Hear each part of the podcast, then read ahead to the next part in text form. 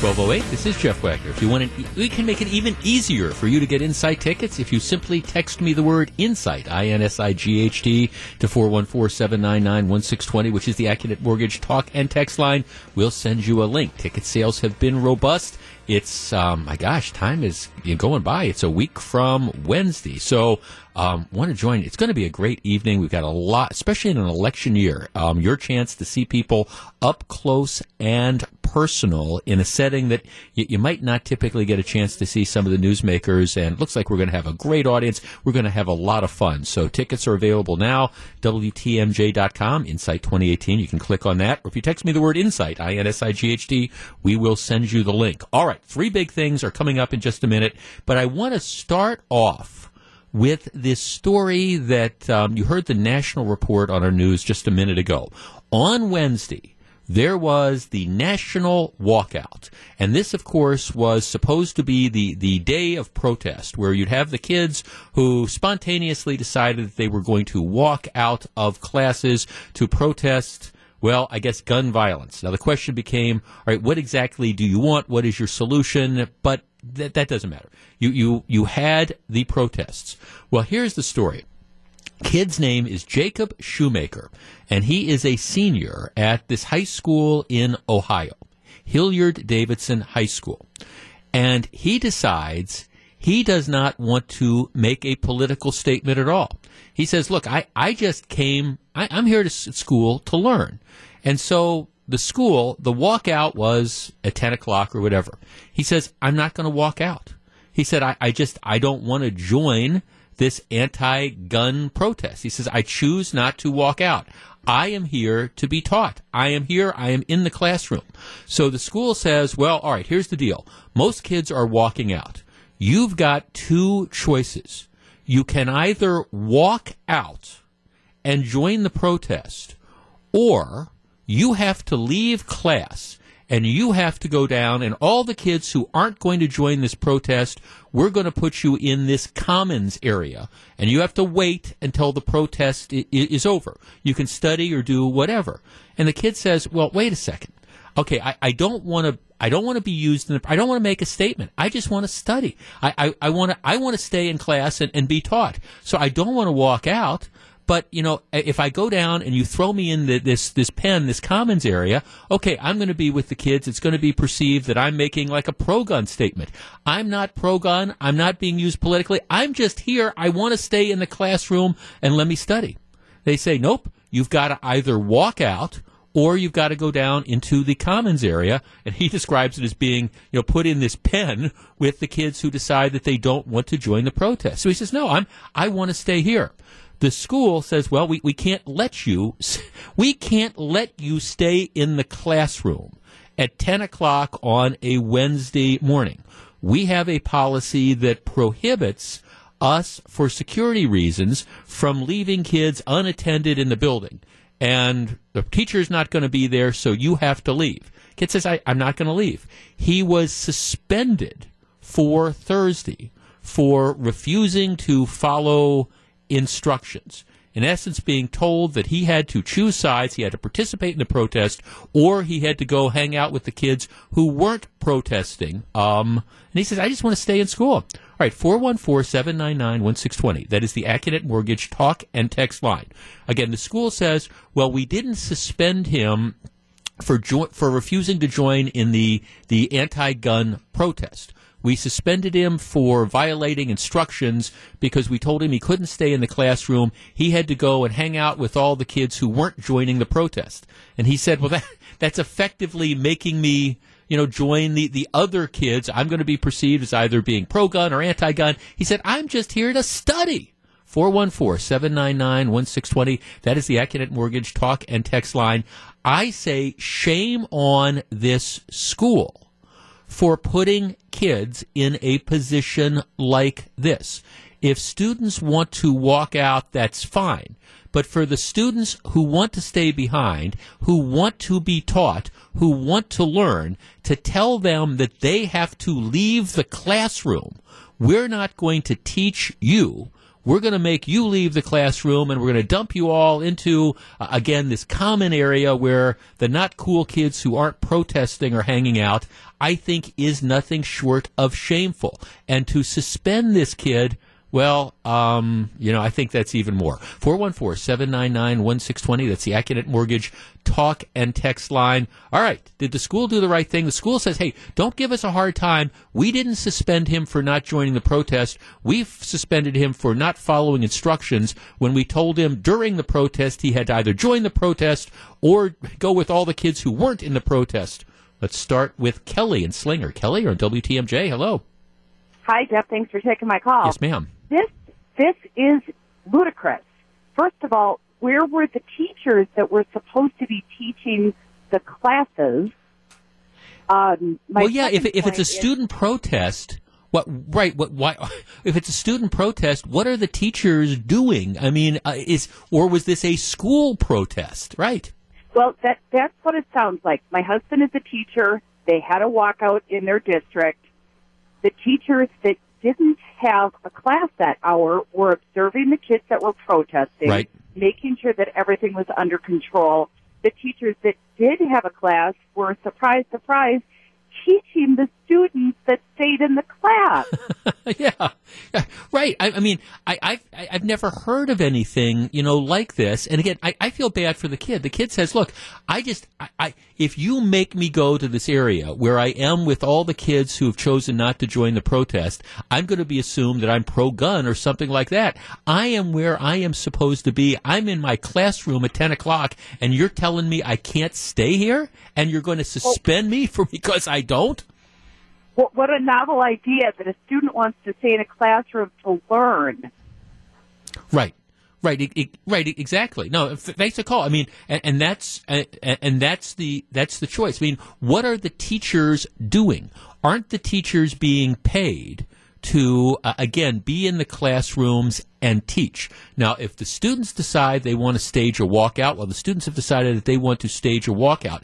It seems to me that this was a school sponsored walkout. All right, we continue the conversation next. If you're on the line, please hold on. If you want to join us, 414-799-1620. That's the Accunet Mortgage talk and text line.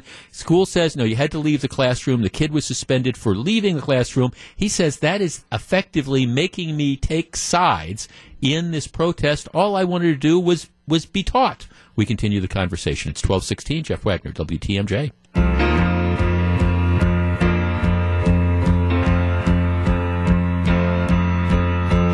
1218, Jeff Wagner, WTMJ. Let's see, number of texts here.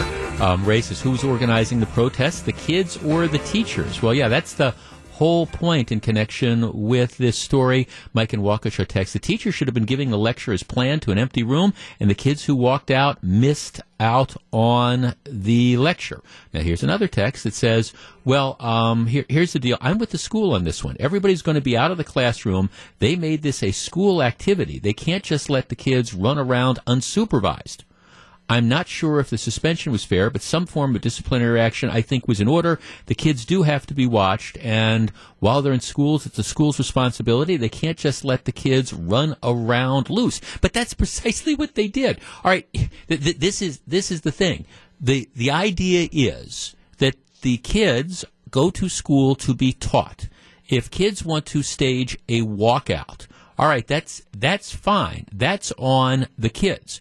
If the school decides we're going to organize, it then becomes a school sponsored walkout. Now, if that's what this was, fine, but explain it. But this particular kid, I mean, he seems to me he's the only one who's got the common sense that God gave a goose. He says, "Hey, I'm I'm here. You you are making me take sides. You are making me walk out, or you are effectively making me go into what he's calling the pit, where you know most of the kids there are the ones who are necess- are pro gun. He says, I, am just I'm I'm apolitical on this. You shouldn't force me to make a decision." Let's talk to uh, let's see, Sam in Chicago. Sam, you're on WTMJ. Hello. Hello. Good afternoon, Jeff. What do you think? Well, two things. One, I think it's completely ridiculous that the the school itself is facilitating this because the teachers are paid to teach, not to babysit kids that decide they don't want to go to class. Now, I understand it's a protest. I don't want to make other people angry. I get that. But they did make the decision not to go to class. That's not on the school, that's on the kids. So the fact that they're still paying the teachers to babysit the kids outside instead of teaching them in the classroom is ridiculous. Um, Mm-hmm. The other thing is, is that if we were in school, back when I was in school, if I didn't show up for class, I got in trouble. Not the kid that shows up to class got in trouble. It's, it, it just Yeah. blows my mind that this is the situation. Right, right. Now the school says, well, we just we, we couldn't leave him in the room alone. And I guess my question is, where is the teacher? Is, isn't the teacher supposed to be in that classroom during the school day at ten o'clock? And if the teacher's not, does that turn this whole thing into a school sanctioned protest? And if that's the case, well, all right, should the school really be sanctioning these types of things? Oh, absolutely. In my opinion, absolutely not. It's not the school. They're supposed to teach my kids math and English and things like that. It's not the school's job to have them protest, whether it's gun control or birth control. It doesn't matter. They Right. shouldn't be out there facilitating a protest and saying, "Oh, this is now a school sanctioned event." That's not their job to do. Right. Their job is to teach. Exactly. Thanks for the call. And and if it's a situation where, all right, you you're going to have this walkout. All right, well maybe that's the deal where. I, but but look, let, let's cut through this. Let's let's understand what was going on here. You had a number of teachers at this school and at other schools who were supportive of the walkout and who chose to, in their, in my opinion at least, stage their own kind of job action. That they were participating in this walkout. What the teacher should have been is the teacher should have been in the classrooms teaching their kids. Doing their jobs. It shouldn't have been one where, oh, this is the 10 o'clock bell. All right, everybody who wants to join the protest, you guys go outside. Everybody else who doesn't want to join the protest, here, you go down to the pit and pile in with the kids. I, I mean, you know, seriously, at, at some point in time, you know, don't you have to, you know, make, make these calls. Let's talk to, let's see, 414-799-1620. Mary Jo in Waukesha. Mary Jo, you're on WTMJ. Hello. Jeff. How are you? Very well, thank you. What do you think? Okay, a, a little bit of a different angle here. A couple of things. One, I'm not quite understanding uh, where these kids, and they are kids, 15, 14, Sure. 15 years old, who don't have a vote, where are their parents who have a vote, who have a voice that could, you know, to me would be more meaningful if the parents gathered in protest uh, of this high school and other high schools around the country. Now I know people work and all that other stuff, but I mean, there's a time and place for everything. But second of all, it's my understanding that in order to graduate from high school, you have to have so many hours of learned, uh, you know, subject. And when are they going to make up this time? Because the 17 minute protest, I think, turned into like a half a day off. Well, in many cases, no, Mary Jo, you're you're right. See, that's why. I mean, thanks. I, I got all sorts of hostile thought. Oh, don't you understand? This is a wonderful thing. And look, my point was, hey, if if you really felt strongly about this, and this wasn't just a let's skip out of school thing.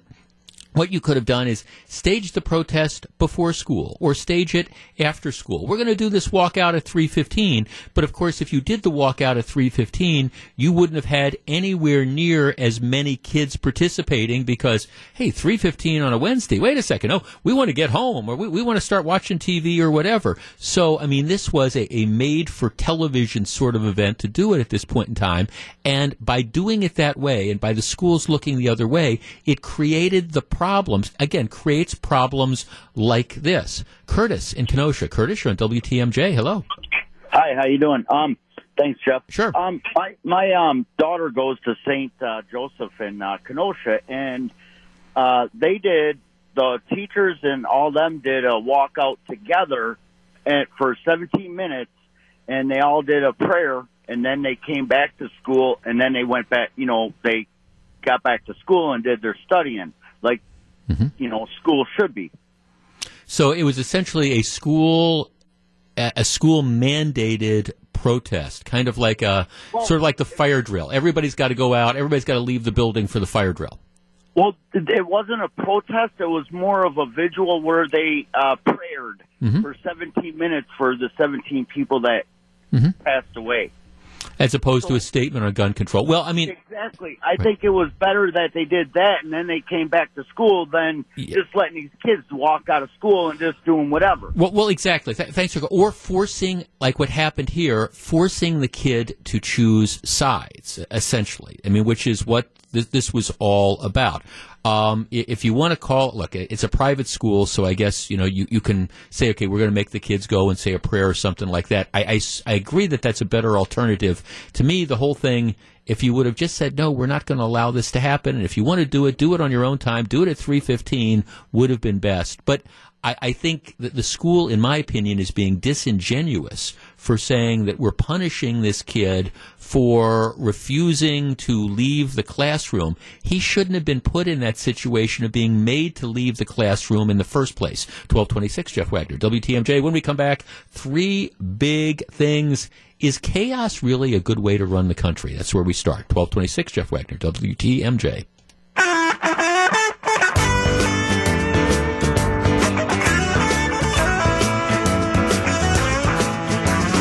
1228, Jeff Wagner, WTMJ. All right.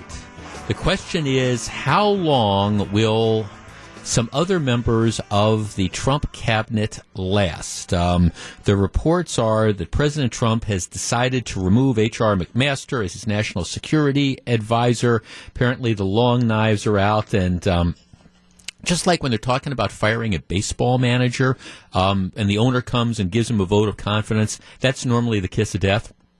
Same thing happens here. Apparently, the reports are that the Trump administration, the president, has already decided to fire his national security advisor, and um, the report, they're saying, "Well, no, no, we don't think that's going to happen," and um, we we have confidence in him, which probably means he might not last the day. But this, of course, is going to be the latest example of somebody in the Trump administration who has been unable to work with the president, and this is big story number one. This, I think, is a big deal, not because I care about H.R. McMaster, but the bottom line is running, it's one thing to run, I don't know, a, closely held family company where you can can get rid of people right and left, you know, willy nilly. That's one thing. It's another thing to have this kind of chaos when it comes to running the country. Now, I don't know if this was a function of President Trump not being prepared to take office and making bad hiring decisions in the first place, but the fact that you're seeing people that are constantly being fired or leaving tells me that there's either number one a problem with the guy who you can't work with him, or alternatively bad decision making in hiring people in the first place. And I think from the perspective of the country, the sooner the revolving door ends, the better. But don't be surprised if H.R. McMaster, the National Security Advisor, don't be surprised if he's gone soon. When we come back in just a couple minutes, it now appears that most of the free world believes that Russia is starting to kill people who live in other countries. Should we just ignore this? Stick around. I'm Jeff Wagner. Coming up next, two scoops might be fine at Kopp's, not necessarily when it's taxpayer dollars. Stick around.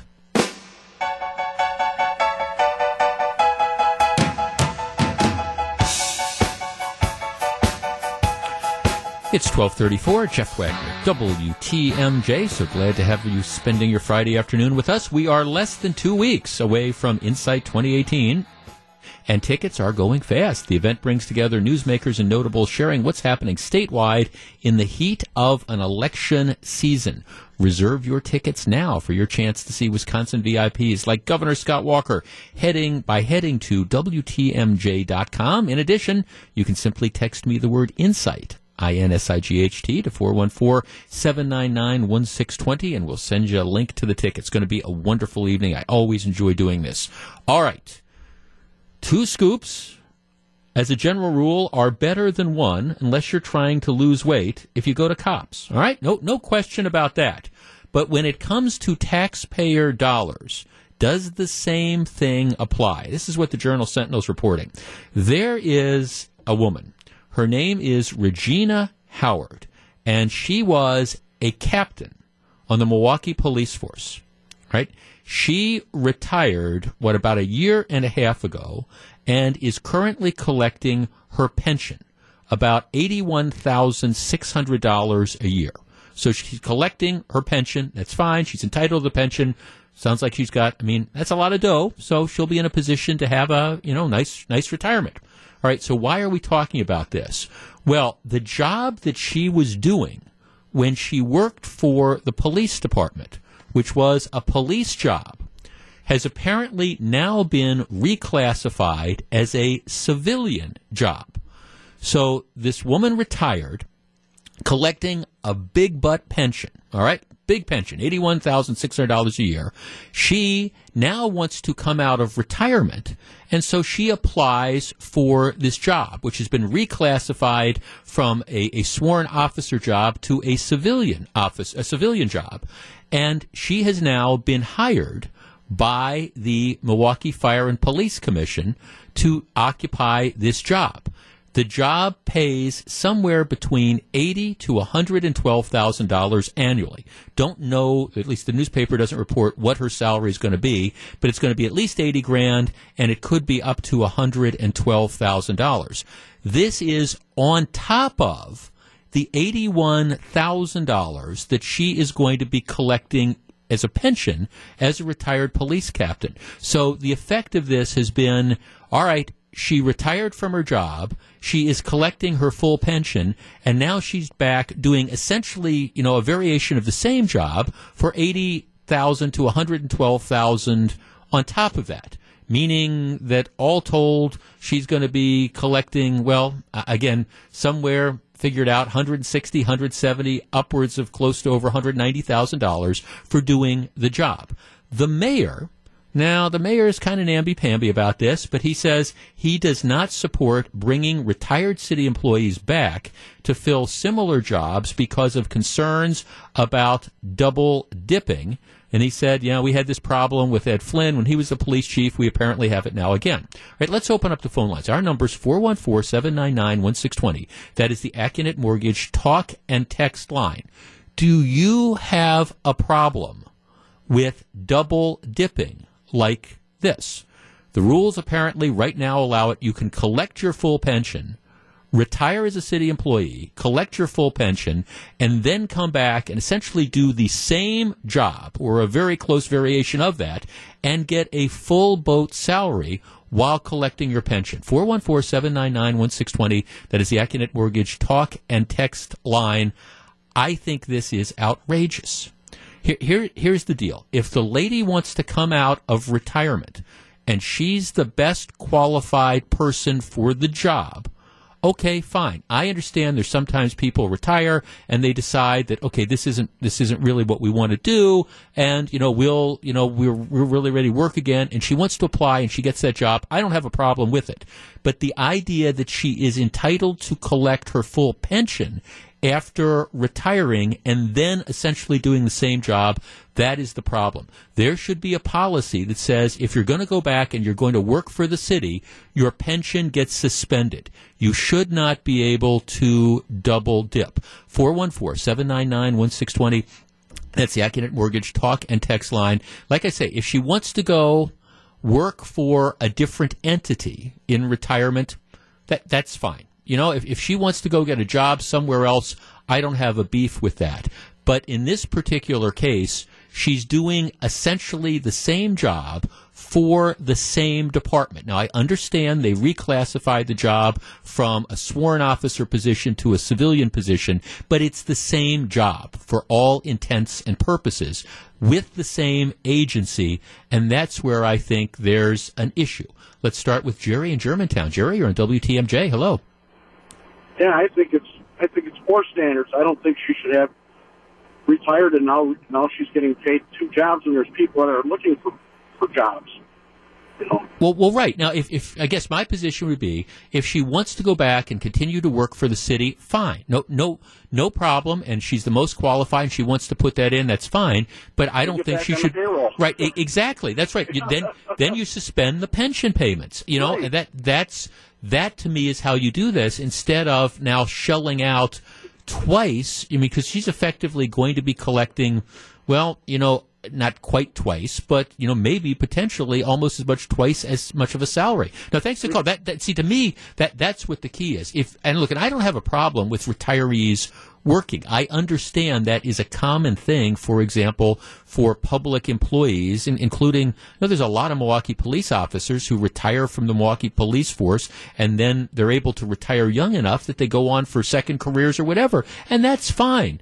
But but not with the same department in effectively the same job. And yes, I understand it's been reclassified from sworn officer to civilian, but it's essentially the same job. Let's talk to Louis in northern Wisconsin. Louis, you're on WTMJ. Hello. Hi, Jeff. Uh, I guess my I, I'm not against this, and the reason being is uh, the pension's earned, so Mhm. she's entitled to that. And if it wasn't her that uh, took this position, it would be someone else. Either way, the same amount of money is being paid out. And in fact, there's actually a bit of savings because she's not uh, receiving health benefits from the second position, uh, where another employee would be. But of course, the, the, the pension plans are all based, and all the projections are on, on people retiring. Um, in this particular case, she really hasn't retired. She's working at the same job. Okay, yeah, I get, but I, there's no uh, disadvantage financially to the city in this position. So then, therefore, I don't have a problem with it. Well, I guess I mean thanks. See that Louis, I, I don't know that I buy that there's no financial loss to the the city because you know first of all they, they might have been able to hire somebody for you know less money. And, and you're you're correct she's getting the retirement benefits. But at the same time if that's the case then then why have retirement? Should we just simply say okay once you once you're eligible for your pension you can collect your pension and you can continue to you can continue to work? I mean i think the idea is you you want to candidly bring new people in um, I believe that this ends up being a windfall to the city employees, and it's it's not unique here. Like I say, if you want to work in retirement, fine, but I don't think you should be able to work for the place in essentially the same job you had before this. 414-799-1620. We continue the conversation next. If you're on the line, please hold on. It's 1243. This is Jeff Wagner. 1247, Jeff Wagner, WTMJ. And I will tell you, most economic studies on, on double dipping say it costs taxpayers across different communities millions of dollars a year because th- these you know, you have people who are taking pension payouts. In this case, the lady is taking an $81,000 pension payout sooner than she ordinarily would if she was continuing to work for the city of Milwaukee.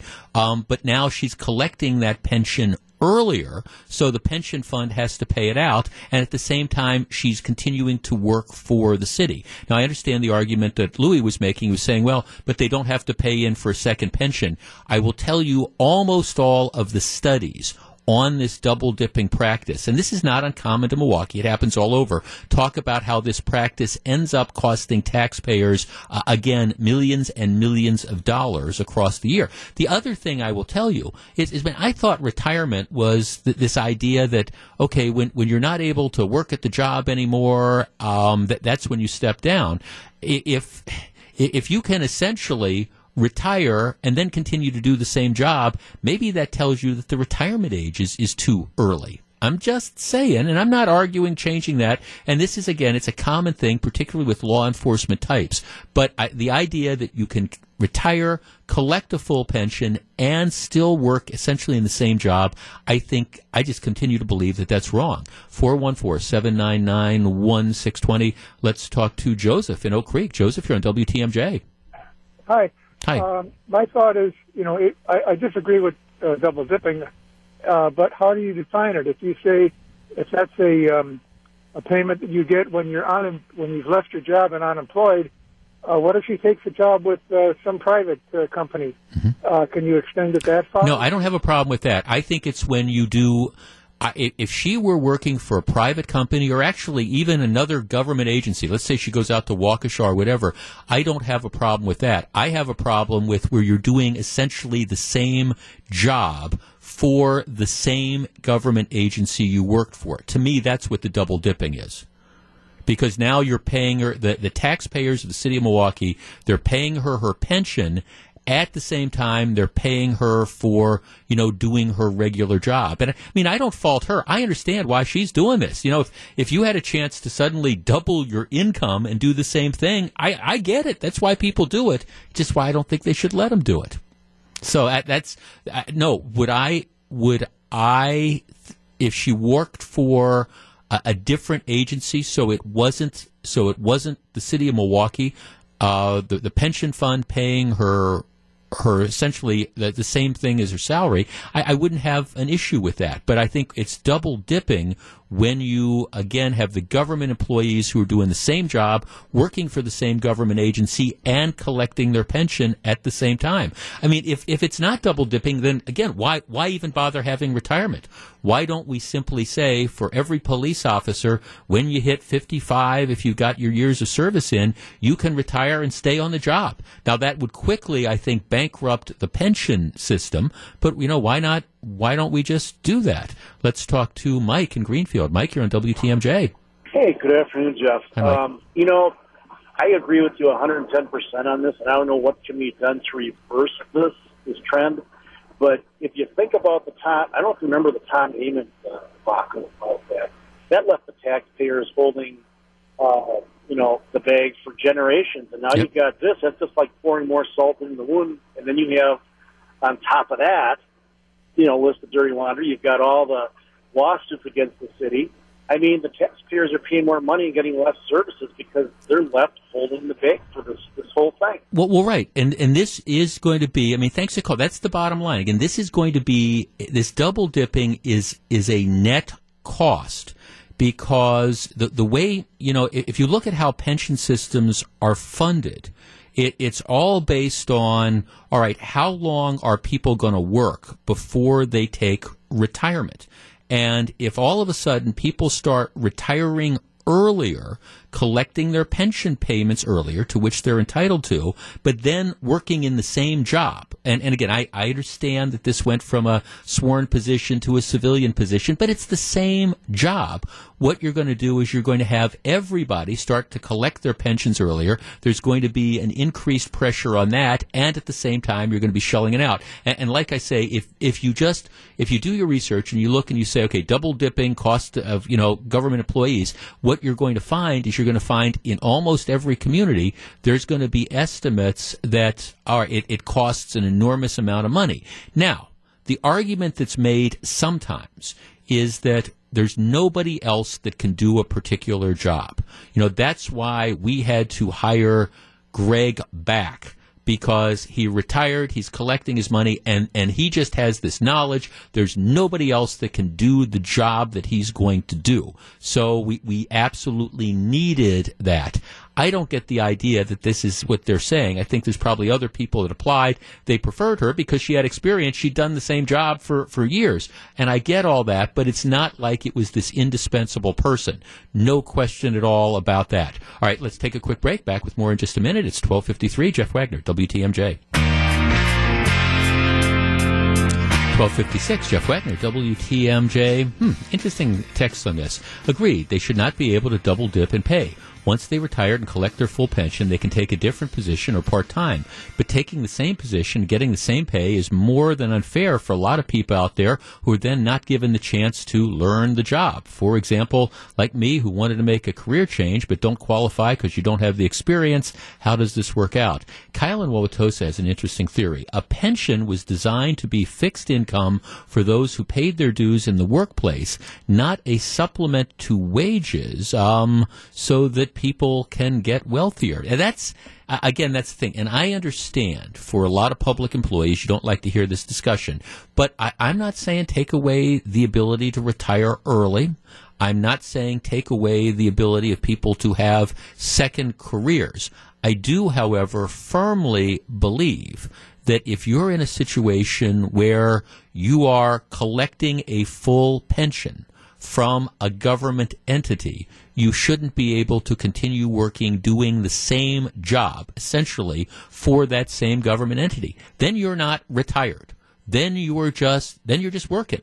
So if you want to go back to work, that's fine. But I think at that point in time, the pension payments should be suspended. So you want to continue to work, that's fine. You know, collect yourself. You're the best qualified. Collect eighty, ninety, hundred thousand dollars, whatever the job pays. No problem with that. Not saying she shouldn't be able to work, but I don't think the pension system should be paying you, you know, eighty thousand dollars in this case on top of your salary. I think you should have to make a choice as to what you want to do. Do you want to stay retired? Do you want to collect the pension? Do you want to go work for some other government agency? Or do you want to go back to work? And if you want to go back to work, great. Go with God. Go back to work if they need you and you've got that skill, but you can't collect both. And to me, that's double dipping. Like I say, two scoops is great at Kopp's. I don't think it's fair for the taxpayers. And interestingly, this is one where you might want to mark the tape on it. I, I think um, Tom Barrett even agrees with me on on this, and it's an ongoing problem. The state uh, doesn't allow this to happen anymore, but the city of Milwaukee apparently doesn't have a problem. All right, we're going to take a break. When we come back, we got a lot of stuff up. Big story number three: Russia is killing citizens in Great Britain. Should there be consequences for that? Um, should Milwaukee police get an incentive not to retire?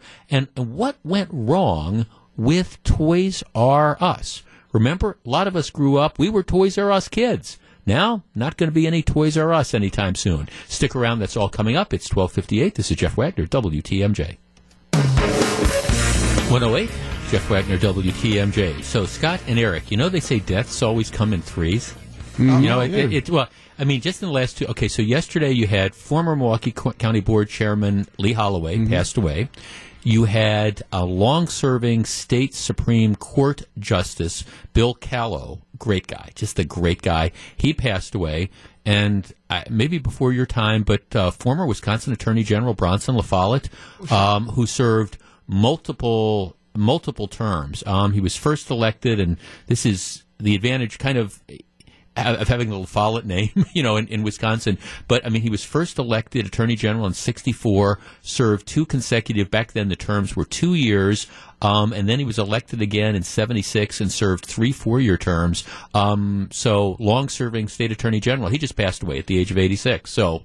That, that's three. There you go. Where does So- he fit in the La Follette tree? He's the the grandson, I want to say, Not sure. of Senator La Follette. I think so. Bob La Follette?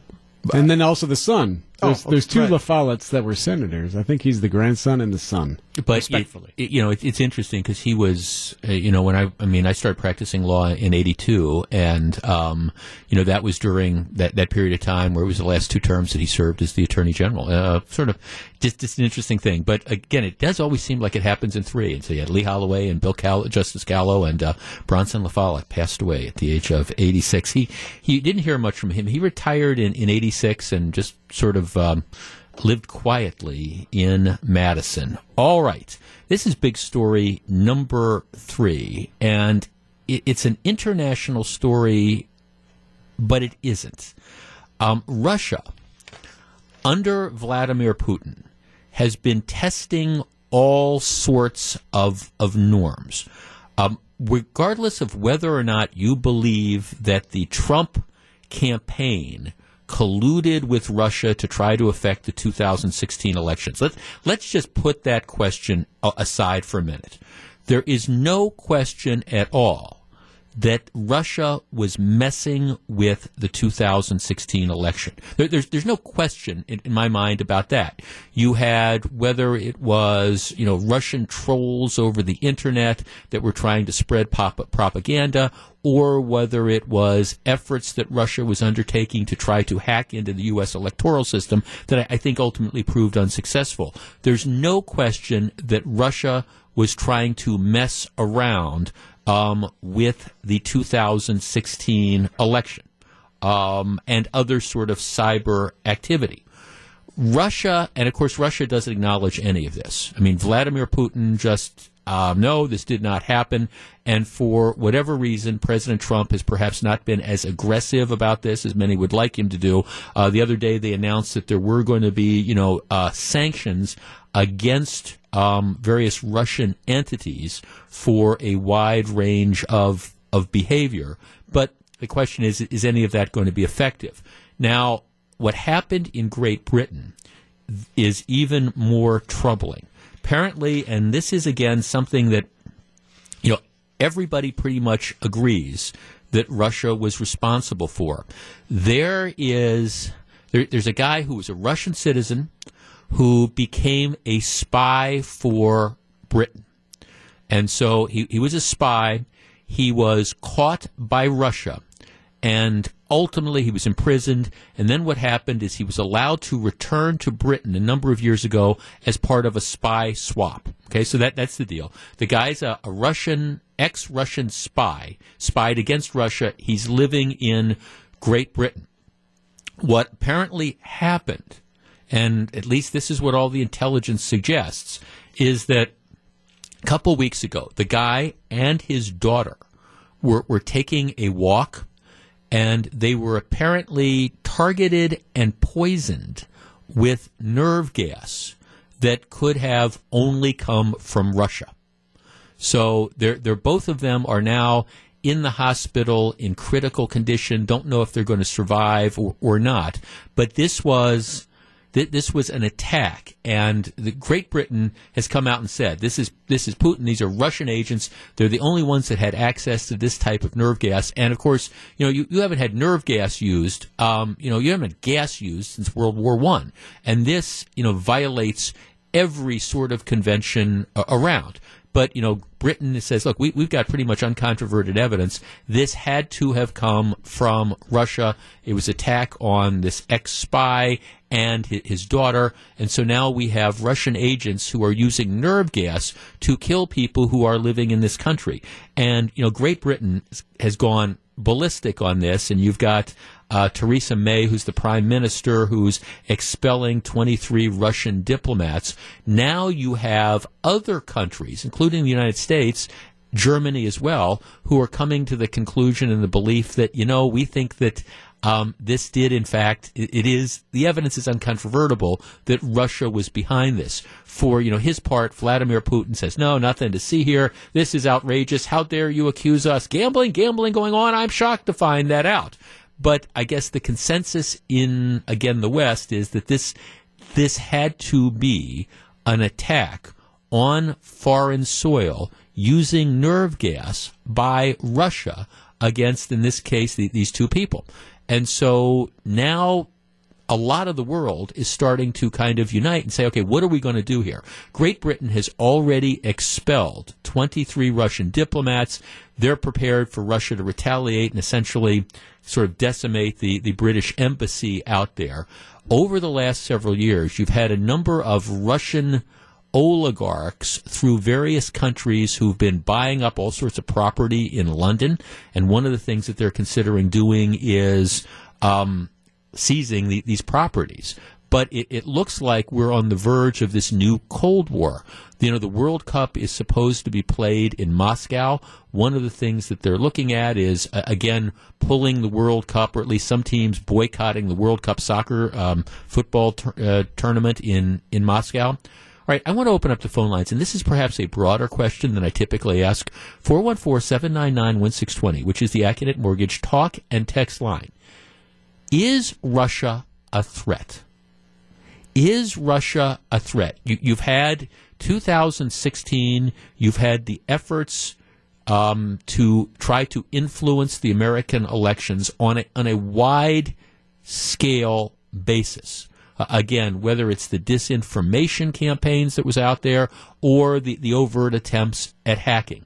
You now apparently have Russia actually using nerve gases, you know, these, these toxic substances to, to kill people on foreign soil. All right, 414 799 1620. That is the Accunet Mortgage talk and text line. I, I just, I mean, I am hesitant given all the other hot spots that are in this world. But the reality is, at least in my opinion, Russia is not our friend. Russia is not a friend of the free world. Russia is not a friend of the West. And this increasing belligerence, I'll use that word, and that's probably, I mean, if it's true, that you know you had Russian agents that used nerve gas, poison nerve gas, to kill you know people in Great Britain. That's a big, big deal. All right, 414 799 1620. Is Russia really a threat, or is this just all, uh, again, if you listen to Vladimir Putin, it's just unfounded allegations? 414 799 1620. We discuss next. If you're on the line, please hold on. It's 116. Jeff Wagner, WTMJ.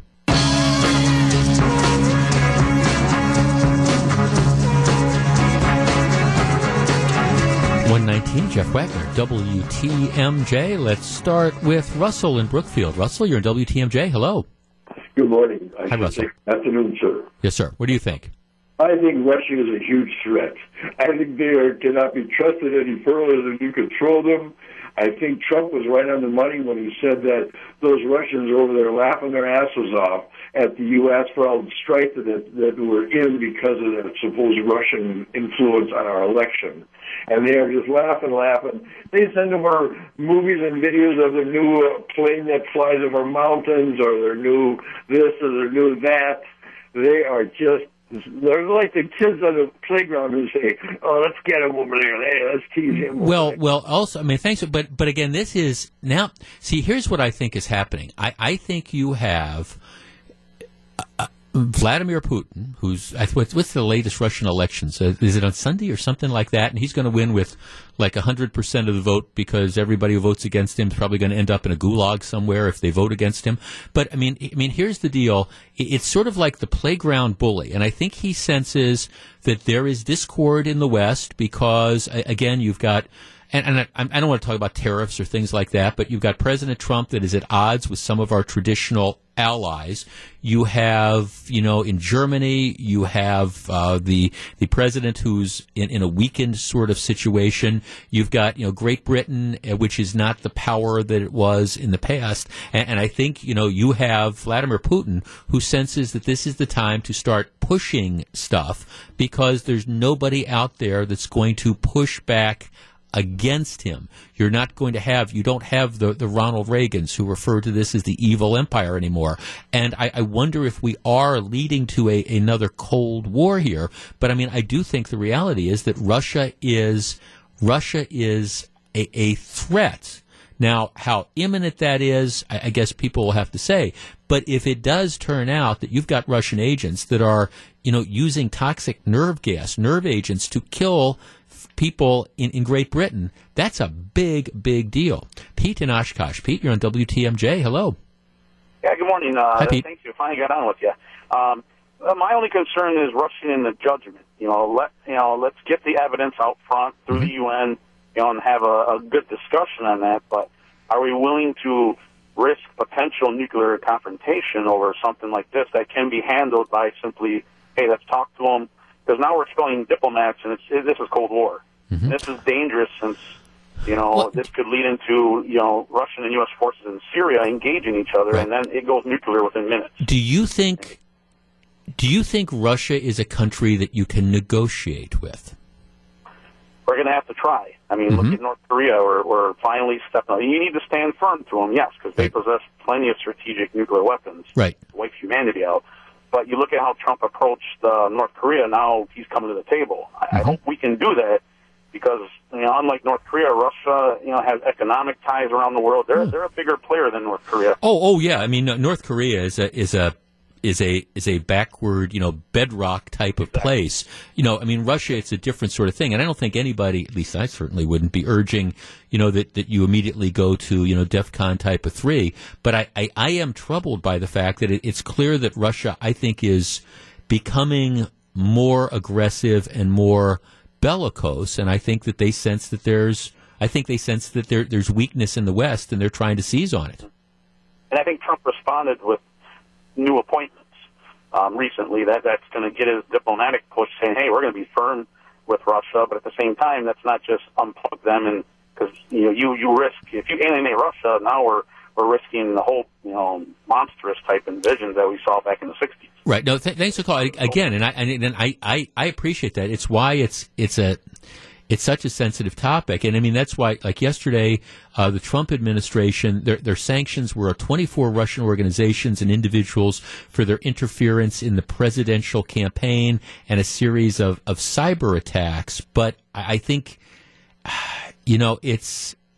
I, I guess I just don't think you can stick your head in the sand anymore and pretend that you know Russia Russia is not pushing the envelope when it comes to um, when it comes to things. And I think what's going on here is you you have you have a, a an iron-willed dictator, Vladimir Putin, who senses weakness and he's pushing it. Let's talk to Chuck in Milwaukee. Chuck, you're on WTMJ. Hello.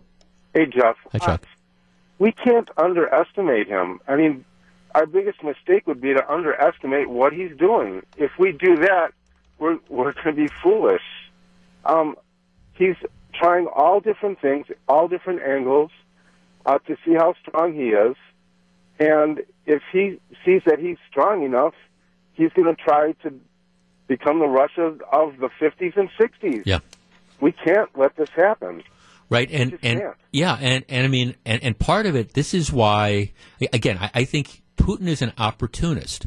Um, you you would not have seen a move like this. Um, if you had uh, Margaret Thatcher and you had Ronald Reagan, you wouldn't have Oh, seen a move like this. But but now there's this sense of there's this sense of discord, and that you have the West fighting again among its amongst itself, and th- this perspective that we're we're weak and we're not willing to stand up. And I and I, I think you know we're all tied in economically. There, there's no question about it, and that's where you, you get Russia to, to back down. But if it's if it's true that they're using nerve gas on people in other countries, um, that's a pretty darn scary thing. As is the cyber attack stuff. Right, and w- one thing's clear: if economically we are so strong right now, uh, if there was a Cold War, we'd win just just economically. That's how we defeated them the first time. Ronald Reagan uh, just kept building and building, and they saw they they couldn't Right. win. Yeah, right. I right. mean, yeah, that's. I mean, right. It, that that's exactly right. Um, now, of course, it, it's a different time. You know, th- this isn't. You know, this isn't 1986 anymore. Um, the, the world has changed. There's no question about it. I, I guess I, I don't mean to push the panic button, but this this has been an issue that, that's been kind of in the back burner for years and years. And when, when President Trump took over, I, I guess my attitude was as you know, Russia is one of the remaining superpowers in the world, as is the United States, and, and I don't obviously you want to have to the extent you possibly can, you want to have a good relationship with one of the other superpowers in the world. And again, the economics are, are tied in. At the same time, I think you have to recognize that, you know, Russia is a threat. And Russia is an emerging threat, and you have Russia, which is pushing an envelope in all sorts of ways. And, you know, we need to be willing to slap that down. 127, Jeff Wagner, WTMJ.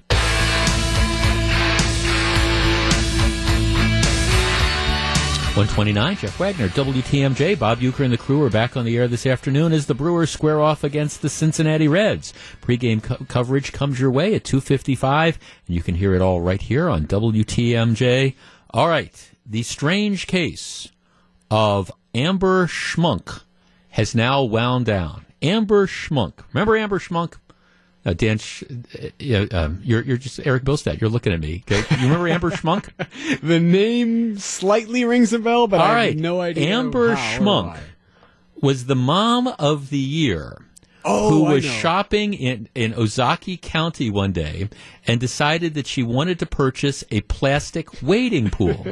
the wading pool you can't make this stuff up. I, I mean, if Martians landed and listened to this story, they'd fly away saying there, there's no intelligent life, um, you know, on this planet. Amber Schmunk was the, the mom who, 29 years old of Grafton, she goes and she buys a wading pool. All right. So the wading pool doesn't fit in the minivan. So you've got a number of different things that you can do. You can have it delivered. You can wait till you know somebody else that's got a bigger car or a truck or whatever, and you go back and you pick it up from the store. I don't know. But what she decides to do is she decides to put it on the top of the minivan. All right. Well, apparently it doesn't fit well on the top of the minivan, so she tries to tie it down, and that doesn't work very well. So what she does is she takes her nine-year-old kid and puts the nine-year-old kid on top of the wading pool on the minivan and starts driving down the street. Let me just you know, it's like, well, I, I mean, you know, he, he was kind of strapped in. All right, so I mean, people see this minivan heading down the street with a waiting pool and a kid on top of it, and they they correctly called the police. In, in any event, um, she was charged in Ozaukee County. Um, and to the credit, um, she was charged with second degree recklessly endangering safety for putting her nine year old son on to hold down a, a wading pool on the top of a minivan. To the credit of the DA, he didn't back down. He didn't plea bargain the thing away. He insisted on on her pleading guilty, and apparently she pled guilty yesterday in Ozaukee County Court in front of Judge Sandy Williams, the former DA out there. Sentencing is set for April 26th. The DA is going to recommend three years of probation with parenting classes and other conditions. And you know, I, I don't take any position on that, but they didn't give this case uh, away. And the parenting classes, maybe that should be a, a standard thing. You know, rule number one don't put your nine year old kid on the top of a minivan expecting him to hold down a wading pool. Just saying. But that's the case of Amber Schmunk. It now appears to be heading for resolution. Coming up next, I don't want to grow up. I was a Toys R Us kid. Stick around.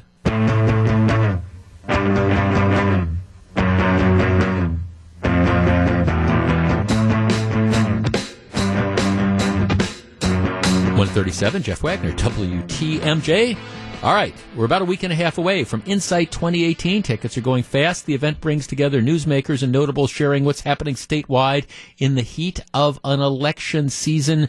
Reserve your tickets now for your chance to see Wisconsin VOP, VIPs like Governor Scott Walker. We're going to have the two GOP Senate candidates. We're going to have a session with uh, Sauk County Circuit Judge Michael Screnock, who is the conservative candidate for the state Supreme Court.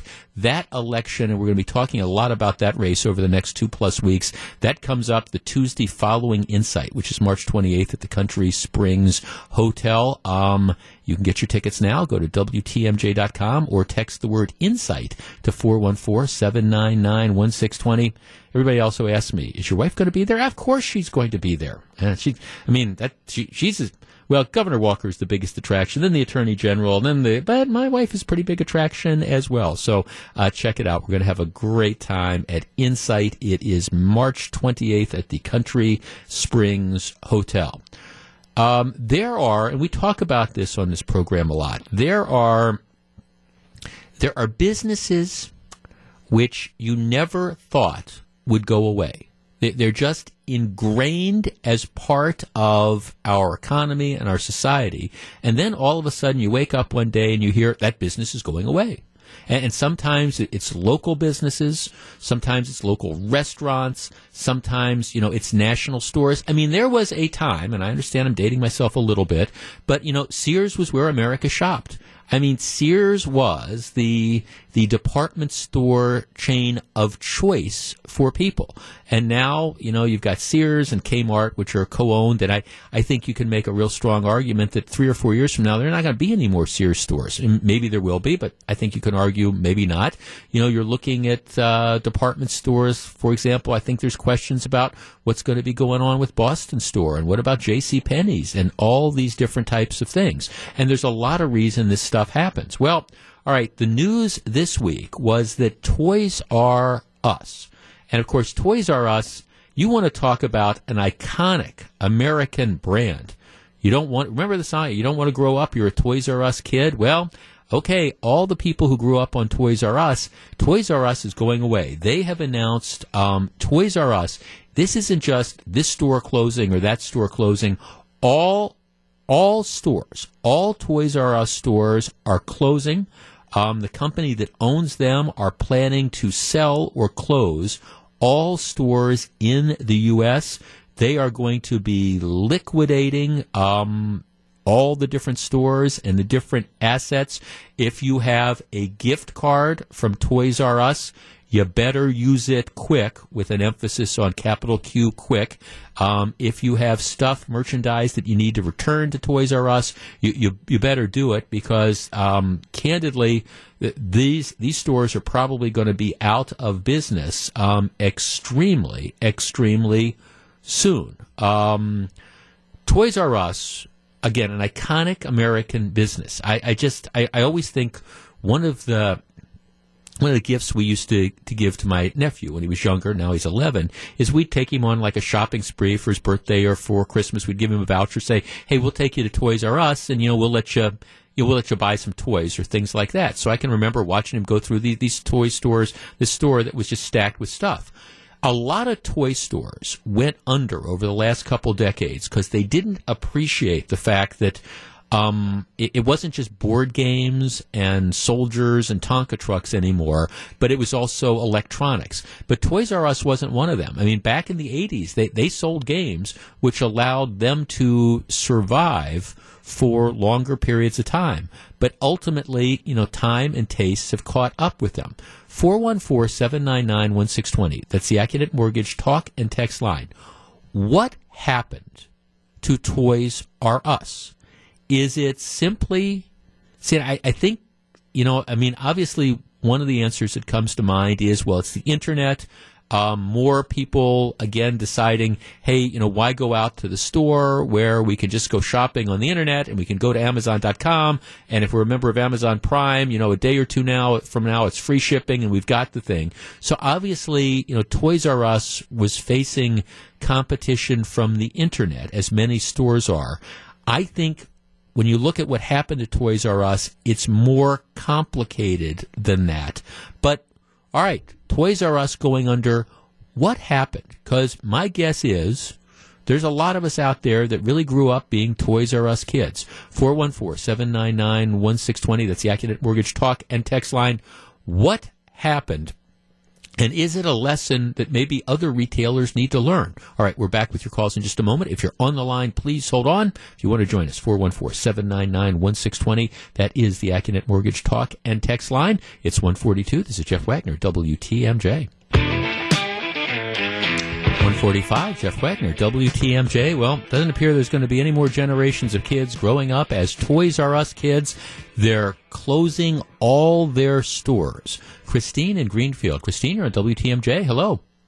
Hi there. Hi, Jeff. How are you doing? I'm well, thank you. What happened? Good. Well, I think there's a multitude of things. I think it's definitely the internet, and I think it's also that little children aren't playing with toys as much because they're on the computer but third of all, I do have a dear friend that works for Toys R Us. She has for 35 years, and the amount of theft uh, is unbelievable.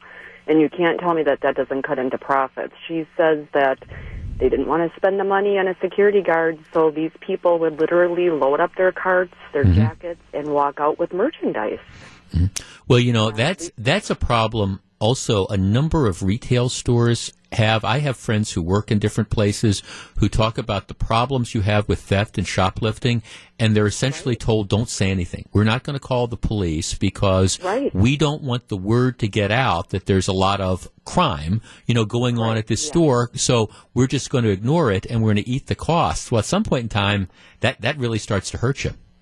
Definitely, and I think obviously they don't want their employees to get hurt either by stopping somebody, but you know, ultimately um, you tell your friends, hey, you can go to this store and you can walk out with a whole cart full of stuff for your kids. And right. word gets around to all their friends. And, you know, when you're working for a store and you're watching merchandise go out the door and watching your paycheck not grow, it can it can get to you. So, Christine, were you a Toys R Us kid?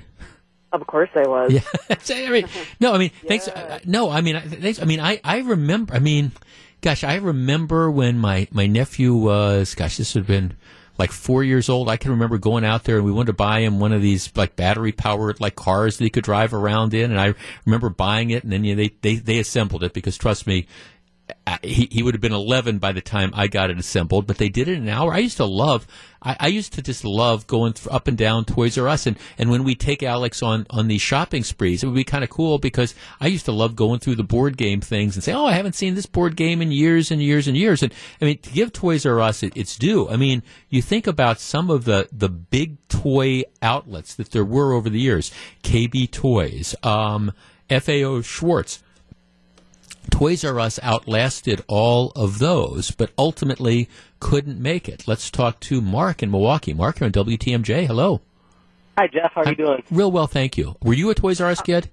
Oh, absolutely. I, I think it's still fun to go through there and look at the new toys. Yeah, um, I take a different view at Toys R Us a little bit than the other big box stores that have had trouble. Um, in my opinion, I think they've been poorly managed for years, and it just doesn't seem like they've been putting any money back into the brand. Mm-hmm. Um, I think a lot of the stores are, are seem run down. They always seem a little dirty. Yep. Um, I just think the the they're they're very high priced. If you go to the Walmart toy section compared to Toys R Us, you, you save money and they have a nice variety at Walmart too. Well, Target too. I mean, you know, Target, yeah. Target too. Well, you know, when's the last time you, you saw a Toys R Us commercial? I, I haven't seen one in ages. Yeah, you know, well, you know, you kind of are.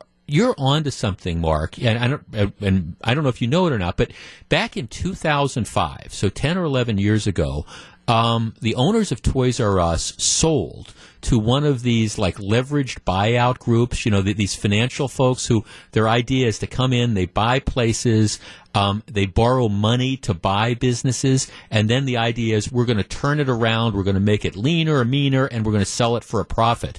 That happened to Toys R Us in 2005, and what happened is the, these these people that did it, they were never able to turn it around. So, I mean, I I think you're really onto something. See, what I think was happening is they were siphoning off a lot of the money that Toys R Us was making and using it to pay like interest payments on the debt and stuff instead of putting it back into the stores. Because I noticed the same thing that you did. A lot, you know, the, the Toys R Us stores that I used to go to.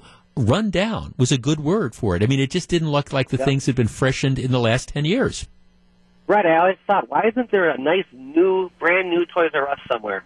You know, I was very surprised. I mean, this, uh, these are the same stores that I went to when I was a kid, 35 years ago. Yeah, right. And it looked like the carpet, and it looked like the carpet hadn't been changed in 35 years. Exactly. No, no, exactly. thank no. See, Mark, I mean, I, I think you are. I mean, that's that that's one of the things. Look, th- there's all sorts of pressures that are going on here, but it, it's in the case of Toys R Us. I don't think it's fair to just say, okay, it's the internet. Now, obviously, the internet is hurting all sorts of brick and mortar retailers, and, and that's not a helpful thing. But I think it was other stuff as well, and that's that's why I was kind of poking around on this. And again, this was one of these things. You know, they call them leveraged buyouts, where you have the again, you have the the sharks that come in. They buy the place with the idea that here, you know, we're gonna we're turnaround specialists. We're gonna we're gonna get rid of people. We're gonna streamline stuff, and, and then we're gonna sell it and make a profit. Well, but to do that, a lot of times they borrow a whole bunch of money, and what happens is you know, the money that they're making out of the store, instead of getting put back into the stores, it goes to make interest payments and the stores deteriorate. And I think that's one of the untold stories of Toys R Us. Chris and Slinger. Chris, you're on WTMJ. Good afternoon. Good afternoon. Thanks for taking my call. Sure. Uh, previous callers have really good points as to why I close. Um, I'm not so sure as to why. Um, after Christmas each year growing up, my dad would take my brother and I to the one in Rockford, Illinois. So any Christmas money we had amassed, we could go down and buy something. And oh my gosh, was that exciting! Oh, yeah, wasn't that it was cool? So exciting. And what I don't get is in the day of the internet, there's nothing exciting for a kid to look at a toy on Amazon or anything. They're missing out on that experience. So Toys R Us may have been properly or improperly ran, but I would argue a good toy store could still exist because it's it's like an event. You know, kids totally look forward to going and spending an hour at a toy store with as much selection as Toys R Us. I mean, that was amazing for a kid. You know, So I'm, I'm really surprised that the internet just is the only thing. Yeah, you know, it's um, if I, of course, I- I mean, I don't, I don't play. I, I have no idea what it takes to run a toy store. But you know, one of the things that I think that they could have done, if I were Toys R Us, I would have expanded into like the kids' birthday party thing or stuff. You know, like like setting aside areas to have kids' birthday parties. I mean, you want to talk about a captive audience. You know, people could come, they could buy the oh. toys, and then they could, you know, and then you could just deliver them. It's something to get kids in and, and and do that. Just changing the business model a little bit. And I, I and it just it just. I guess it's just a it's a damn shame that these stores are closing because that was such a part of our life. There's a way to do it right, I think, and they just didn't quite have it figured out anymore. Right. No, thanks. Right. Exactly. And again, I, it's part of it is, I, I think in some respects beyond their control. Like I say, everything I'm told, the, these, these people that bought, bought the company in 2005 didn't want to run a toy store. What they wanted to do was try to figure out a way to kind of turn it around and then sell it. They borrowed all this money. And of course, remember what was going on in 2005? That was sort of the start of the economic downturn. So you buy place at the wrong time. The economy's starting to decline. You've got high interest payments, uh, all sorts of things going on. But it's just, it's it's just I guess it's a shame. It's another one of these iconic brands, and and you see this all the time. And again, I, I come back to this because I, I, understand we take things for granted, and you think, well, you know, we grew up, we were a generation of Toys R Us kids. This stuff is always going to be there. Well, it's not always going to be there, and businesses are fragile. And I think sometimes people need to remember when you say, oh, well, you know what, what, what the heck, you know, we can have this tax policy or we can do that, and these are big companies and they'll survive. Not necessarily. 154, Jeff Wagner, WTMJ. From the Annex Wealth Management Studios, this is WTMJ and W277CV, Milwaukee. 157, Jeff Wagner, WTMJ. So yesterday, Eric Holder, um, the former Attorney General of the United States, and somebody I've re- described repeatedly as, in my opinion, the worst unindicted Attorney General in the history of this country, turned up uh, parachuted into Wisconsin. He was in Milwaukee and Madison campaigning for liberal activist judge Rebecca Dallet. She is the liberal activist who wants to be on the Wisconsin Supreme Court. Um, the election is in a couple weeks. She is being challenged by Sauk County Judge Michael Screnock, um, who is the conservative candidate. Uh, Holder was encouraging liberals to go out to vote for Rebecca Dallet. Um, Rebecca Dallet, of course, I, I, think has already decided to move very, very far in the left, pledging to be an activist. Um, she's talking about how, you know, she's got, I think, some kind of whacked out views with regard to gun rights. Um, I think she said stuff which makes her anti business. She's clearly thinking that, okay, in a year where people might be disillusioned with conservatives because of President Trump or whatever, I'm going to be able to capitalize and I'm going to be able to sneak in and take this seat. Um, I, I just, it is a cautionary tale. Yesterday, there was a liberal judge in California, a federal judge appointed by Bill Clinton, who struck down a 20 year old law that Los Angeles used to try to stop gang activity and it was very, very successful. They would go in and they would get injunctions, essentially preventing gang members from associating with each other. And everybody, I think, acknowledges that these these injunctions ended up stopping violence, at least reducing violence in Los Angeles. Very liberal judge appointed by Bill Clinton took this 20 year old law yesterday and found threw it out, found it unconstitutional. And now, I mean, it's going to be appealed and she's probably going to be overruled. But this shows the power that happens when you let liberal judges get into positions of authority. And that's something to remember if you consider voting for Rebecca Dallet. In my opinion, uh, Judge Mike Screnock, who is going to be joining me at Insight um, in a week and a half, clearly the superior, the law and order choice in this race. It's 159. This is Jeff Wagner, WTMJ. 208, Jeff Wagner, WTMJ. O.J. Simpson. All right, O.J. Simpson doing an interview, let's see, with a newspaper in Las Vegas, as reported by ESPN. O.J. Simpson I have days I can't find words. In his first extensive interview since being released from prison in October, Pro Football Hall of Fame running back O.J. Simpson told the Buffalo News this week that he is worried he has degenerative brain disease, chronic traumatic encephalopathy, um, CTE. I get concerned, Simpson told the newspaper from his home in Las Vegas. Oh, sorry, it was the Buffalo newspaper, but he's in Las Vegas. I get concerned, Simpson told the newspaper from his home in Las Vegas. I do recognize that it probably affects you in short term memory more than long term. I know with me, I have days I can't find words. I literally cannot find words or the name of somebody I know. It gets a little scary. Those days do happen when I'm tired. Okay.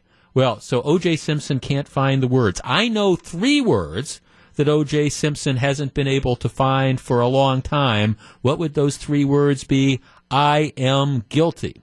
O.J. Simpson says, Well, I might have CTE.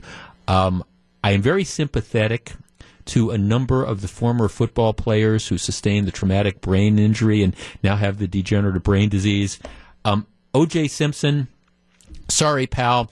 Anything that happens to you in this world, I guess I, I figure you know, you, you've kind of brought it on it yourself, and karma can be a you know what. All right. Um, earlier this week, we talked about the story of the the the woman who got on board the United airplane flight, and, and she had a, a dog in one of those little soft-sided carry-on things. She was there with her two kids, and the United flight attendant told her to put the dog in the overhead bin. Now, the flight attendant's story is she didn't realize that this thing that was barking and squirming around was a dog, but um, the lady follows suit puts the dog in the overhead bin. The dog suffocates. United accepting responsibility for this. That was followed by the story um, a day or two later about how United Airlines apparently took a dog that was supposed to be. I don't know, delivered somewhere in the United States and got the dog mixed up and, ended up sending the, the dog to Japan. Now, how you can make that mistake, I don't know. But there's no question that um, airlines handle more pets now. Um, interestingly, um, United apparently has been carrying a growing share of pets transported in the cargo hold. Um, they estimate about 138,000 um, last year. That's up 42% since 2015. So, um, you know, the, the number of animals, at least on United, has been, you know, increasing quite a bit. They estimate in 2017, 1.3 out of every 10,000 animals uh, that United transported in cargo holds died. 1.3 out of every 10,000. Huh. I'm not sure I like those odds at, at all. Um, United says, well, it's not necessarily us doing anything wrong. Sometimes the dogs are sick or the animals are sick or, or whatever. And more and more people are, are making the decisions that rather than transporting their dogs, their pets, in the cargo holds, what they want to do, particularly if they've got smaller animals, is they want to take them with them, put them in the cabins. This causes a bit of controversy because there are people that have pet allergies. There are people who just are afraid of, of dogs. Doesn't matter whether it's a big dog or a small dog. They're afraid of dogs. There's also people who are just, you know, if the dog's going to bark or something, I, I don't want to be on a three hour flight to Las Vegas for somebody who's got a dog that might be barking or something like that. And so this is the battle that erupts. It's between, you know, people who want to transport their pets um, but are reluctant to put their pets in the cargo hold versus the people who don't want to be around pets at all. All right, let us, for the moment, and for the sake of what I want to talk to you about, let's let's forget about the um, the, the dogs that are, of course, required to under the Americans with Disability Act. Let's forget about the seeing eye dogs, and let's let's put the emotional support animals aside for a minute as well. I want to talk about the practice of putting pets in the passenger cabins of planes. Should airlines, and the way United Airlines works it, for example, is again putting aside emotional support animals and, and other sorts of uh, uh, and, and other sorts of animals that the law might require you to travel. You know, for 125 bucks, you are allowed to take your pet with you as long as your pet you know, fits in a container that can be put under the seat. All right? 125 bucks, you can take your pet with you. 414-799-1620. That is the Accunet Mortgage talk and text line. Is that fair to other air travelers? Should pets be allowed to be transported in the passenger sections of planes? Or if the plane, if the pet is going to be transported, should it have to be put in the cargo hold or somewhere else? 414 or make some other arrangements to get the pet where you're going. 414-799-1620. That is the Accunet Mortgage talk and text line. You get on a plane, lady behind you's got a small pet. Um, does that bother you? Should people be allowed to do this? 414-799-1620. That's the Accunet Mortgage talk and text line. Should airlines stop allowing animals in the cabin of airplanes during flights. What do you think? We discuss in just a moment. I'll tell you where I come down on this in a minute too. It's 2:15. This is Jeff Wagner, WTMJ. If you're on the line, please hold on. If you want to join us, 414-799-1620. That is the Accunet Mortgage talk and text line. Stick around. 218, Jeff Wagner, WTMJ. All right, uh, let's see our text line. My wife has a very, very serious allergies to cats that will trigger her severe a- asthma. If she was ever on a plane with a cat, um, it physically could simply not happen for her. Um, all right. Michelle sends a text. Cargo hold only. I don't want to hear or smell a cat or a dog. What about those of us with allergies? Where are our rights? All right. 414-799-1620. Arthur texts, no pets in the passenger cabin. What happens if nature calls? We get that smell, that wonderfulness for three and a half hours.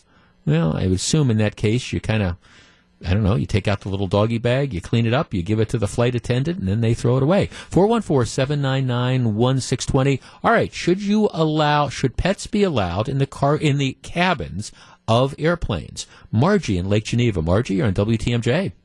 Hi, Jeff, and thanks for your OJ comment. I think he's just looking for attention. Yeah, I, look, I, look, I'm sorry about football players that have CTE, but Oh, OJ Simpson, yeah, Empathy for them, yes. yeah. Um, as far as the animals in the um, in the passenger compartment, I don't think that any other than service dogs should be allowed, and even service dogs, I think that's a kind of a quote unquote gray area because Mm-hmm. I know people that have had anxiety anti-anxiety dogs that were not Right. certified as companion as service dogs. Right, you've got should not be service dogs, you've got the emotional support I dogs, right? agree with that. But here's the issue. Number one, for these people that had their dog, um, what was their responsibility? When I, once I, um, that plane takes off, I understand you can't have things around your feet, but they should have checked on that dog after they reached cruising altitude. You're allowed to check on your luggage Oh. when you're going there, so you should be checking on your pet. But uh, that aside,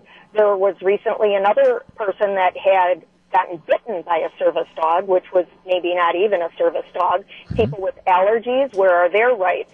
And it's just not the right place for uh, for a companion Okay, it, it, thanks, thanks for calling, Margie. I appreciate it. Yeah, I mean, this, well, I, I will tell you, and this comes from my perspective. I think if you're a regular listener, you know I have a, um, I have a little Pomeranian, um, five, a little bit over five pounds. And I will tell you, if I was on that plane and I had a flight attendant that told me you need to put her in the overhead bin, that would not have been happening. It would have just not happened. And if they told me you're going to get removed from the flight, okay, fine. That's where I'm arguing, and maybe I'm leaving that flight, and maybe you see my name in the front page of the paper, you know, with handcuffs on my wrist. But there would be no way in hell, as a dog owner, that I would be allowing my dog to be put in that overhead cargo bin and suffocate, you know, where there's no airflow at all in the first place. Um, and, and and if it would, then obviously I would have checked on her. But I mean, I I think United Airlines is acknowledging that, that their flight attendant did not follow their protocol. But I guess my question is this larger one. Um, as more and more people travel with their pets, should it should it be cargo hold only? Um, let's see. I have another text here. What about people who are very allergic to pets? Are pets now more important than people? This is ridiculous. All right, four one four seven nine nine one six twenty. Roger in Shorewood. Roger, good afternoon. Hi. Hi, um, Roger. Hello. Um, I think that the airlines should offer pet-friendly flights and non-pet-friendly flights. And in the non-pet-friendly flights, it would be cargo hold only. You know, Roger, I think you are onto something. Um, cause, 'cause here, let me just, just say this. I, my, my dog, I, I have not put her on an airplane yet. She's not going in a cargo hold. I, that, that's just not, that's not the case. She's not going to go in a cargo hold. I'm not going to do it. But at the same time, I appreciate that there might be people who are allergic and things like that. See, I think that you're onto something. I am willing to pay extra to fly with my dog. And if, if you want to, just like you have, you know, um, not just like you have at baseball stadiums where you have, you know, family friendly zones with no alcohol, just like you have all these areas that are non smoking. I agree with you. To me, it's a marketing sort of thing. If the airlines, if there's enough demand about this, offer pet friendly flights, offer non pet friendly flights, and then you, you solve the whole problem. Bingo. Yeah, I, right. I mean, thank, thanks. I mean, I because look, I, I as a responsible pet owner, I I get it. I mean, I understand. Um, okay, so maybe you've got somebody who's terrified of, of dogs, or maybe you've got somebody who's allergic. I get all that, and I mean, I think they have rights to travel a, as well. At the same time, though, I, I think pet own I think first of all the airline has a right to make that decision. I mean just like an airline has a right to say okay we're going to be peanut free for example or not. I mean I think the airline has a right to say well okay there is a marketplace of people who either number 1 don't care if they're traveling with a pet or number 2 um, there's a lot of people who want to travel with pets, so this would be an appeal. I, I think that's a business type of decision, and and maybe I, I think the answer because for most people you either want to travel with the pet or it's not a big deal. You would have some of like the pet free flights. To me, that's the answer to the whole thing. Do I support a notion that said that people can't bring pets onto the plane? No, I, I wouldn't. I think it's fair to ask people to pay more um, and have those different rules. But the way you balance this out is by again letting the market take over. And if there's enough demand out there, well, I think it's pretty simple. Then you're going to have the pet free flights. Let's talk to Debbie in Beaver Dam. Debbie, hello. Good afternoon, Jeff. What do you think? I agree with you. Pets on an aircraft, not a problem. You know, most pets are better behaved than most children on aircraft. You know, um, right, right. I- The, the, you're right. The dog isn't going to be kicking your seat for two and a half hours like the kid behind you. Yeah. exactly. Again, know, I there's I have I have allergies, and there's people who wear a lot of perfume Yep. that trigger my my allergies. You know, but because I'm traveling, I try to take precautionary measures.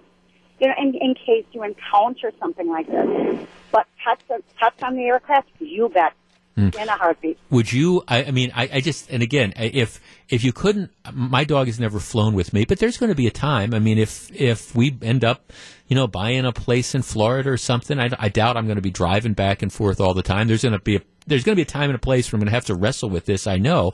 Um, I mean, but I, I I could never put I would never put my dog in a cargo hold. I guess I would. Would you? No, never. Yeah. And I have flown. I used to work for an airline. Okay. and I would take my pet with me whenever I possible. Would I put my pet in there? I wouldn't put my husband in there. Sorry, no, uh, no. There's as long as the dog is is you know in a container or in a cage, or if it's a service dog sitting next to you. Uh, if people respect the fact that you have a service dog, leave them alone while they're doing their job. And the pets in the little carriers, they're fine. They Right. don't want to be separated from their mom and dad any more than a child. Yeah, I just yeah. Th- th- thanks, and again, and, and I appreciate that pets aren't children. I'm going to get some emails. Are you equating a dog to a child? I I understand it's all a difference. To me, this is a market thing, though. It, it's it's again, it's a it's a free market decision. I am sensitive to the argument about allergies and whatever, but you know, Debbie, you make an interesting point. I mean, you know, what what about the kid that's going to be? Uh, gosh, one of the last flights I was on, there was this kid who was sick and I, I'm just the kid is behind me, and I'm just listening. It was a little girl, and she's coughing and coughing and sneezing and um, not doing the best job of covering her nose or mouth. And I'm sitting there thinking, okay, everybody within eight rows of this kid is going to get sick, and at least I know.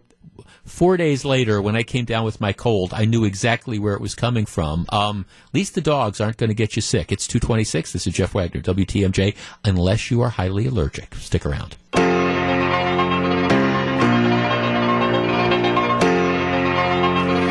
It's 228, Jeff Wagner, WTMJ. All right, doing something a little bit different this afternoon. Um, the final segment of the program on Fridays is always Pop Culture Corner. We're going to do that, an abbreviated edition of Pop Culture Corner this week because we've got Brewers baseball. Um, I think 255 is when actually they, they take it over um, out in Arizona. So a little bit shorter show today. And also, what we've been doing for well, a long time now is we've been broadcasting this on our, our Facebook Live page. Well, so you get to see what everybody looks like in the studio. And I happen to, in honor of St. Patrick's Day, be wearing my green Jimmy Buffett sweatshirt today. That's that's it. It's it's the my, my, my mom was all Irish, so every St. Patrick's Day got to have a wee dram of the, the Jamesons, and I intend to do that, maybe even starting this evening. But I'm wearing my green sweatshirt today, so you can see what we look like in the studio. But, but we're doing something a little bit differently today. Yes, we are broadcasting this, but we're doing it on our studio cam. If you go to WTMJ.com slash studio cam, WTMJ.com, so our website. You can, the same place you check out the podcast, the shows, and all that. WTMJ.com slash studio cam. You will see what we look like and you can participate in Pop Culture Corner. I will give you the topic in just a moment, but hey, it, it's, I'll give you a hint. It's sports related. You've got the NCAA tournament going on, but uh, it's not necessarily it doesn't have to do specific with the tournament, but it's sports related. We're going to have a lot of fun with this, and you can check it out, WTMJ.com slash studio cam. Pop Culture Corner is coming right up. It's 2.33. This is Jeff Wagner. 235, Jeff Wagner, WTMJ. Okay, it's that time of the week we put aside the political talk and the heavy lifting about crime and things like that, and we have a little bit of fun going into the good weekend. I call this segment Pop Culture Corner. Once again, we are we are up on, if you go to WTMJ.com slash studio cam, you can, this week we're doing it this way, and you can see how we all look, or at least see how I look. I'm wearing my green Jimmy Buffett shirt in honor of St. Patrick's Day. Here's Pop Culture Corner this week. Look, I understand over the last two days there's been, well, I think a decline in productivity in American offices. Why? Because everybody's focusing on their brackets and the NCAA tournament. The NCAA tournament is something that people look forward to every year. It, it's actually one of these events that you don't really even have to know anything about college basketball to, you know, be into it. You pick out the brackets. You say, "Hey, I, I love this team. I, I went to Loyola. I'm going to pull for Loyola for Loyola," and and it's fun. As I have said before, if you're ever looking for a week to go to Las Vegas for people who are interested in that thing, this is the week to be there um, because the, the, the sports books because Las Vegas is a place where hope you're sitting down. But did you know you can actually bet on the outcomes of games? I, I mean, I know it, it's actually mind blowing. And what was so fun about being in Las Vegas on the first couple days of the NCAA tournament is because you have all these these these mismatches. I understand there's always some upsets, but maybe you've got a game where Duke is favored by 28 points over the Little Sisters of the Poor, and you know normally the game is over, you know, by, by halftime. But what happens is because you have the, the spread, the point spread that's there, you know, people pay attention. So it's one of these deals where if the spread is 28 points and what you have is some player from the Little Sisters of the Poor that throws in an uncontested layup with a second left, so Duke only wins by 27. Well, Duke has won. Fans are happy, but if you bet on Duke, you lose. It's just incredible to be in the sports book. So it's a lot of fun just to watch people react. So I know that people love the NCAA basketball tournament for a lot of reasons. Here's what I want to talk about, though. And our number, this is Pop Culture Corner. What is the one sporting event each year that you look forward to the most? Is it the World Series? Is it the Super Bowl? Is it the NCAA tournament, you know, the, the first day? Is it the Indy 500? Is it the Masters golf tournament?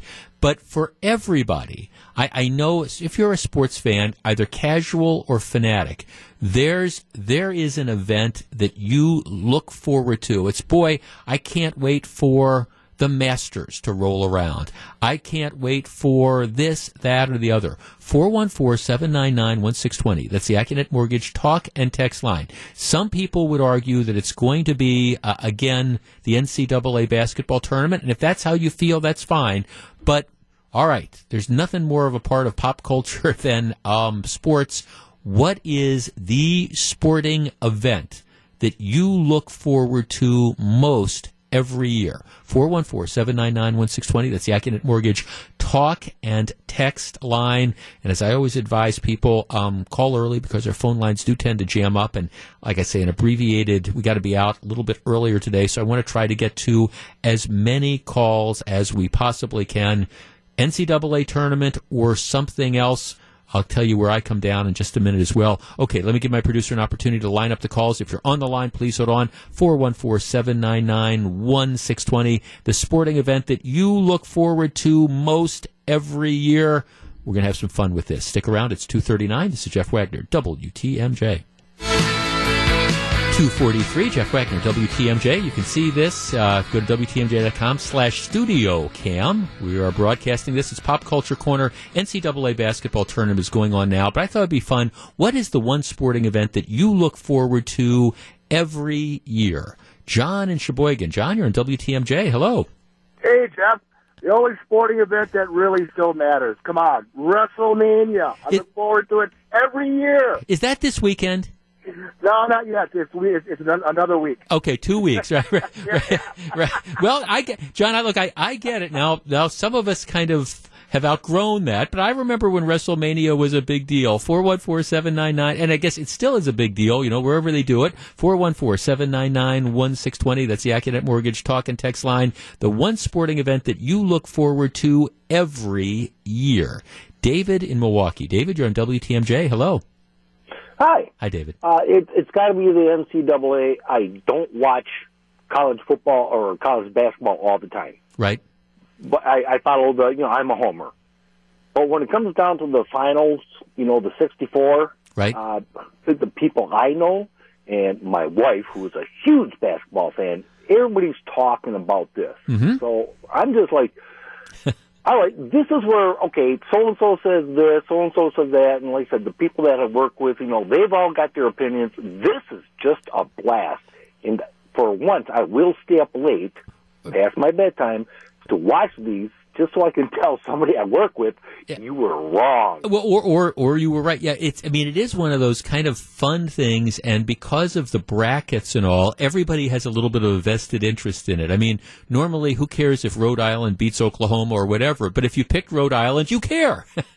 You, you do, and and the thing is, you know, you always I always go kind of an underdog team, but it, mm-hmm. it's it's just fun to just watch this whole thing play out. Well, it is, David. And like I say, seriously, if you, I'm, I'm not encouraging people to gamble or anything like that, but if you were ever looking for, if you were ever wondering what's a fun time to go to Las Vegas, again, this is the week to do it because people just go nuts in the sports books and all. Again, because it's not so much just the outcome of the game, but it's is the team going to cover or whatever. 414 799 1620. Let's talk to Mike in Bayview. Mike, you're on WTMJ. Hello.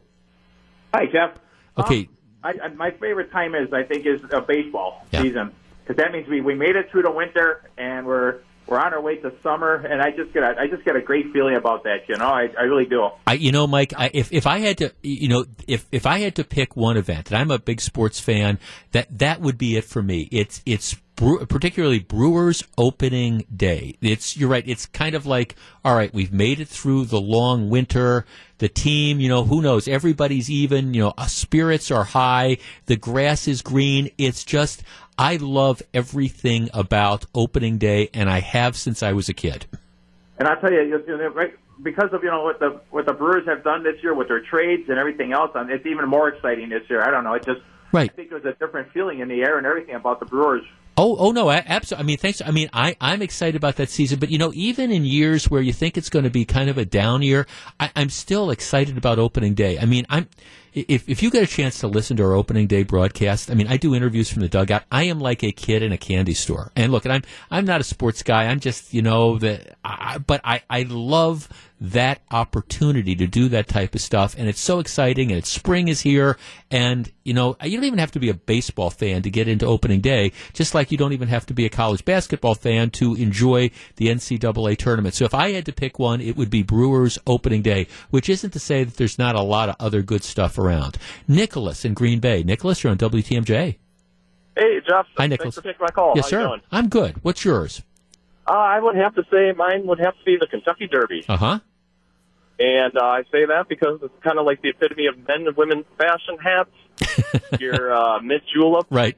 and Woodford Reserve. Right.